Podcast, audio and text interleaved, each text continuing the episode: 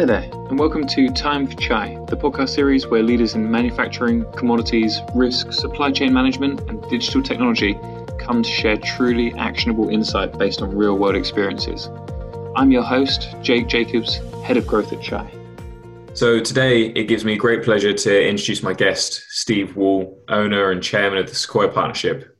You'll probably hate me for saying this, but Steve is a legend of supply chain management. Over 30 years, he is for over 30 years he has worked with the likes of unilever pepsico tesco gsk and nestle advising them on supply chain resilience and masterminding the delivery of programs worth hundreds of millions of pounds. Many of these global brands count on steve as a trusted advisor to this very day. Apart from his impressive business credentials steve is also a thoroughly good bloke who's been tremendously helpful both to chai and to my own efforts to navigate the world of manufacturing and supply chain management Welcome, Steve. Great to have you on. Hi, Jake. Thanks for having me. No worries. So, Steve, why don't we kick off with your take on the current situation? What is it you're seeing with with the customers, you know, that you're working with today, and, and what's your view of it? So I should emphasize our area is FMCG supply chains. You know, so typically the, the listed companies that you um, described. I think, you know, people watching this will have noted the initial panic phase when the supermarkets were stripped bare, basically. But we'll come back to this probably, but I don't like the word panic. I don't think it was panic. So even relatively modest changes in demand behavior would cause that effect. Uh, but certainly that put our clients into uh, crisis mode, into a firefight. Then there was a lull because essentially people, you know, built up a certain amount of um, domestic stock and uh, once they had enough, then uh, demand uh, slumped.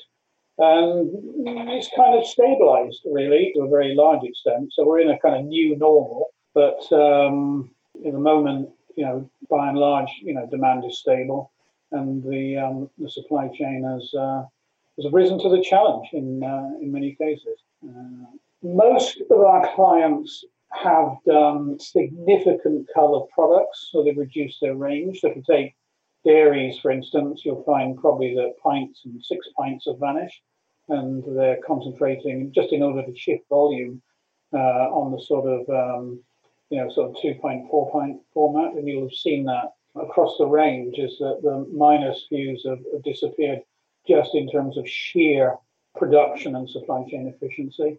Yeah. But um, and that, and that will stay like that until we reach some sort of exit strategy. And but now I think people are turning their minds to wondering what next, really, mm-hmm, is what it boils down to. So we are where we are. Interesting. And uh, have you found yourself giving your clients any kind of consistent advice? You know, is, is there, are there kind of few, a few nuggets that have come up uh, time and time again over this current period? So certainly during the firefight phase, we really couldn't give them any advice, I don't think, and, and they didn't particularly want any advice because they were uh, they were working too hard to adjust to a very very fast moving situation. But of course, the you know firefighting is quite fun for a lot of people. So you had very senior vice presidents entering into the firefight. I don't really know how much help they were, but um, they felt that they were being useful. So uh, our consistent advice to the senior guys was: look, pretty soon people are going to look at you and ask you what your plan is. Mm. Um, so you need to have one. So um, trying to get people out of firefight as soon as they could and move them towards, you know, scenario planning, really. We are in a situation where the past is no longer any good guide for the future. So mm. all of the normal supply chain forecasting and replenishment models no longer work, really the supermarkets, one of the early things that they had to do was to simply switch off their replenishment systems because they were going crazy. We had we had clients getting orders from big supermarkets that were ten times their normal order size. What happened was those orders were simply rejected really? in totality. So they had to cut over to a sort of manual process. Going forward, are we going to exit and stay exited? Are we going to follow the university college model of sort of a, a pulsed exit, you know, exit, lockdown again, exit, lockdown again, mm. as the um, as the epidemic waxes and wanes? Or are we potentially going to exit and see a, a, a rapid resurgence into a, effectively a second wave that may even be worse than the first wave? And our advice uh, to all clients is to start thinking about that and start planning for that.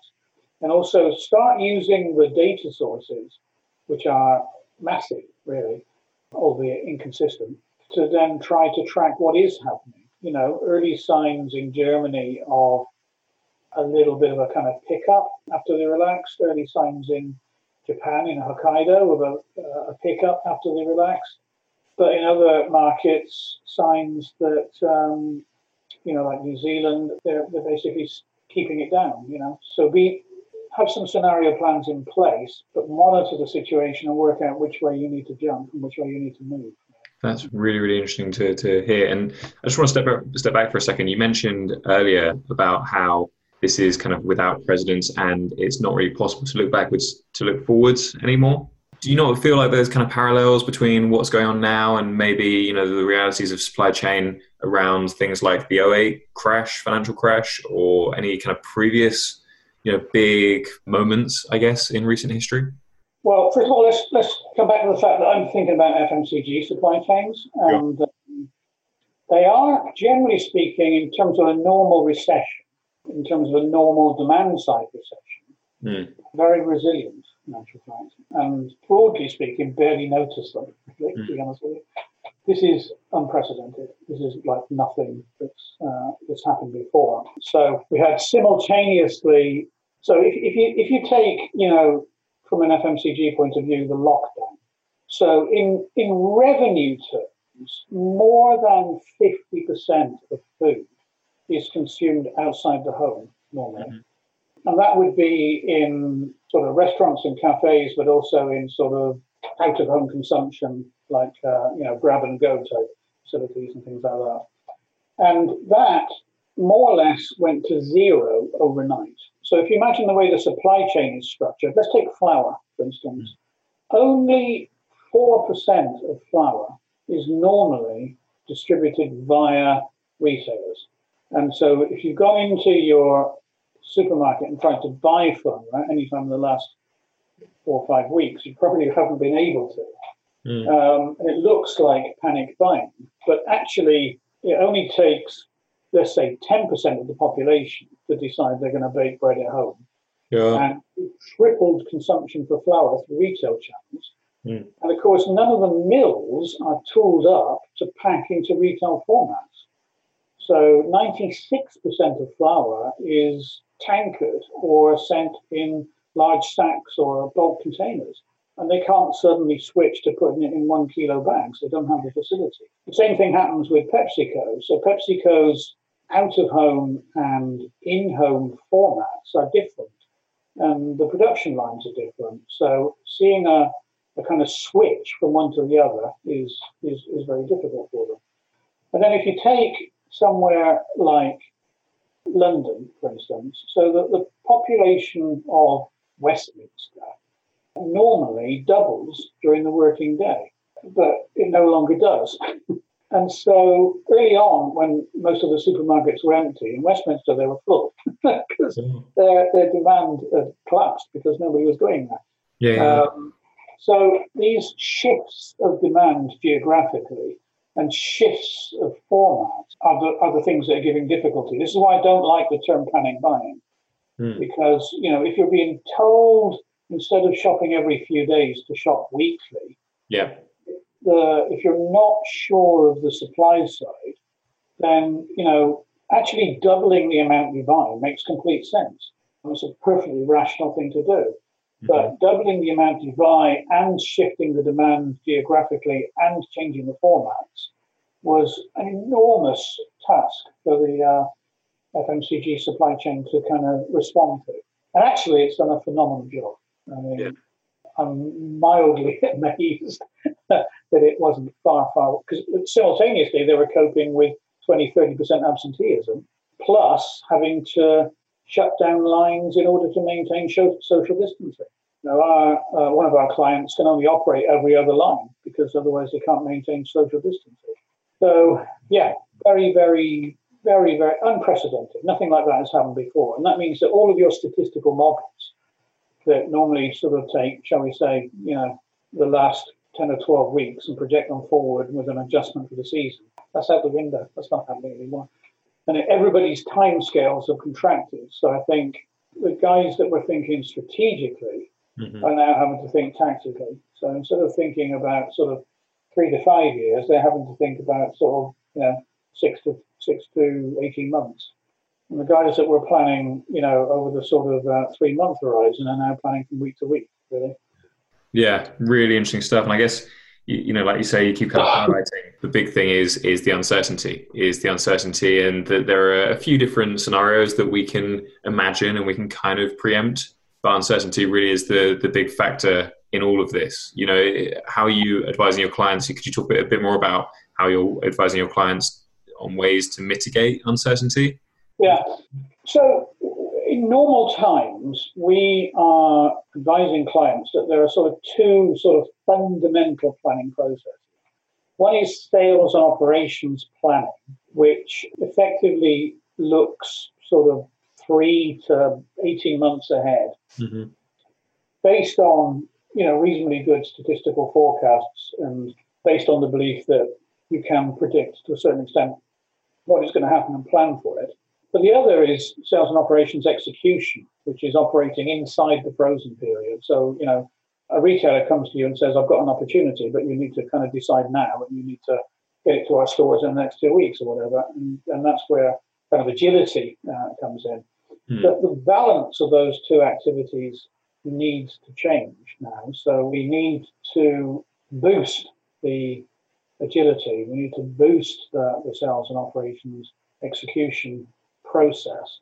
And that means very good cross functional teams. So when something, when an event happens, which may be a demand event, it may be a supply event, it may be a sudden surge in absenteeism or whatever, different skills are needed. So you need a kind of cross functional team that's collaborating, tracking the event, recording it, signing it to the right group, responding to it, and also sort of maintaining a kind of performance measure of uh, you know what's our event list looking like and how are we doing it, kind of uh, dealing with them.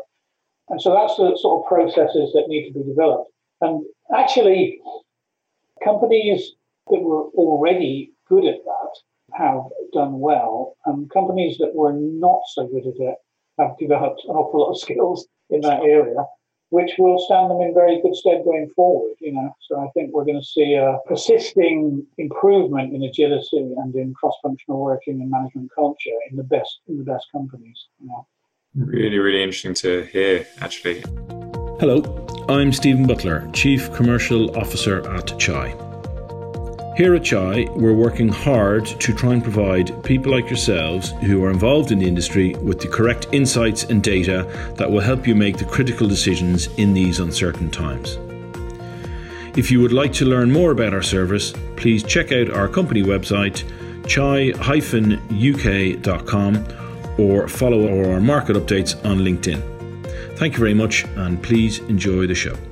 Um, and so that kind of links into my next question. One of the realities that we foresee for the manufacturing industry after the, the virus, after COVID 19's passed, is the unraveling of global supply chains. You know, what, what do you think about that? Do you feel like there is a need to make manufacturers more robust to them unraveling by sourcing from multiple locations, nearshoring, that kind of thing? I'll come back to the fact that I'm FMCG focused. Yeah. Mm-hmm. So consumers have got used to the idea that they can get anything they want any time of the year. Yeah. You don't worry too much about how that's achieved, uh, really. We, we will have, I think, this year a fresh product problem. So obviously there's a there's a fresh product shipping problem from simply the places that, that it comes from. So 75% of our seasonal fresh produce comes from Spain, for instance, and mm-hmm. that's they're, they're going to have harvest problems, and there's going to be problems getting it to us. Um, we're going to have problems with our own harvests. It is possible that this will trigger again a kind of persistent change in consumer behaviour, and uh, this idea that you can just have uh, you know, any produce any time of the year may change. If that changes, then there are opportunities to change sourcing, really. I'm a bit old and cynical, and I think consumers will go back to their old ways pretty quickly after the pandemic subsides. Memories are surprisingly short. Take Russia, you know, as an example, which I'm reasonably familiar with. So during the Soviet times, they were supply constrained constantly. And something like 40% of their food was grown themselves in their own dachas, uh, basically. And they stored their own potatoes and they stored their own carrots and everything. And they worked to the seasons. The speed with which that changed after the end of the Soviet era, and it became just like another Western market. Yeah. You could get a red pepper any time of the year you wanted. Yeah. You know, was astonishing. So you know, consumers like that capability, and I think they'll go back to it. Mm. If they go back to it, I think the supply chains will go back to how they were. Really, I think that the best companies will review their business continuity planning. They will review their crisis management processes and uh, they will hopefully better prepared next time. But in terms of anything remotely like this, there's a good chance that the next time will be in a century, a century from now. You know, we don't have too many managers that were around during the 1919 Spanish flu to ask for help. So these are very rare events. Interesting, really, really interesting stuff. Um, so I'd like to kind of pivot, you know, and, and, talk a bit more now about the kind of acts of some of the large name FMCG brands and how they're supporting their supply chains specifically. I don't know if you can talk about kind of any, any examples from what you've seen, anything like this at all that would be really interesting and helpful for the listeners. Yeah, hugely responsible behaviour actually in, in the in the big guys. I know they're often portrayed as you know sort of uh, self-seeking profit monsters, but um, first of all, great care for their workforces. All, all of our big clients, so Pernod Ricard and uh, Pepsi and Campari, implemented protection measures for their uh, workforce. They understood and supported their workforces if they if they were simply too anxious to come into work. So, although they could keep the manufacturing facilities going, uh, so you, you, can imagine during the sort of early part of the Italian situation that people were simply reluctant to uh, go into work, even though they were in principle allowed to. And I think a lot of understanding was shown about that. A lot of uh, the co- companies implemented line side monitoring, health monitoring facilities, temperature monitoring facilities, etc. They were very responsible in terms of, you know, uh, several of them sort of shut down factories for a while while they painted lines on the floor and got all the you know separation rules in place really and kind of understood what they were doing.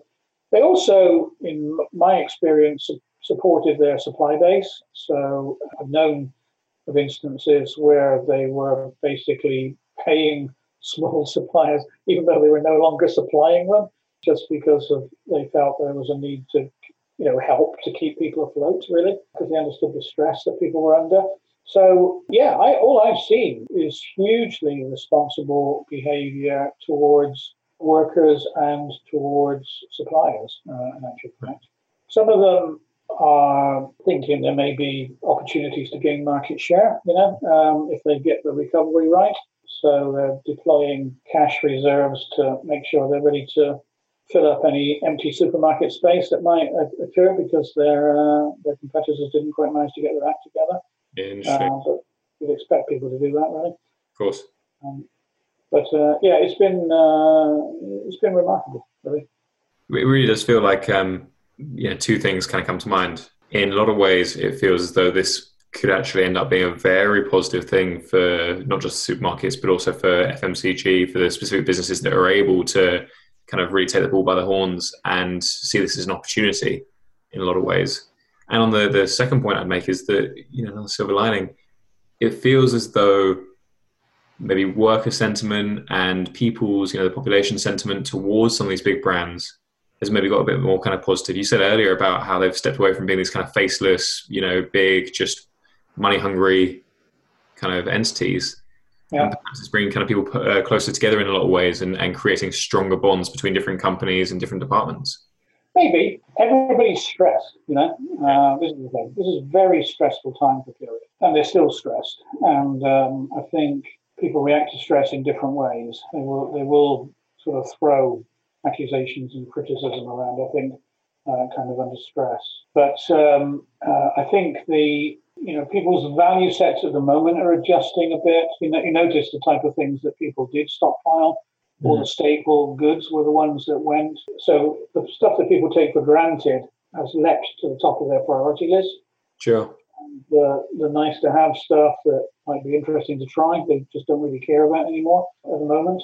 So that may persist for a while, really. It's, it's, it's, hard to know, I think, Jake, how long will this affect people's behavior? To what extent will this persist in people's memories? I'm sure there will be some years during which people are quite unnerved by this. It's actually possible that COVID itself will be will be fighting it for some years. I mean, the only long-term stable situation is that it becomes you know, a bit more like flu, that uh, it mutates and it becomes a, a bit of a kind of a seasonal problem, but it's not going to go away, and it may be serious for some years to come. It's going to be, I think, two or three years before we've got effective vaccines, if possible, or treatments, if not. Um, so, so we we could be seeing, you know, changes in consumer behaviour for certainly sort of three to five years, I think, um, and that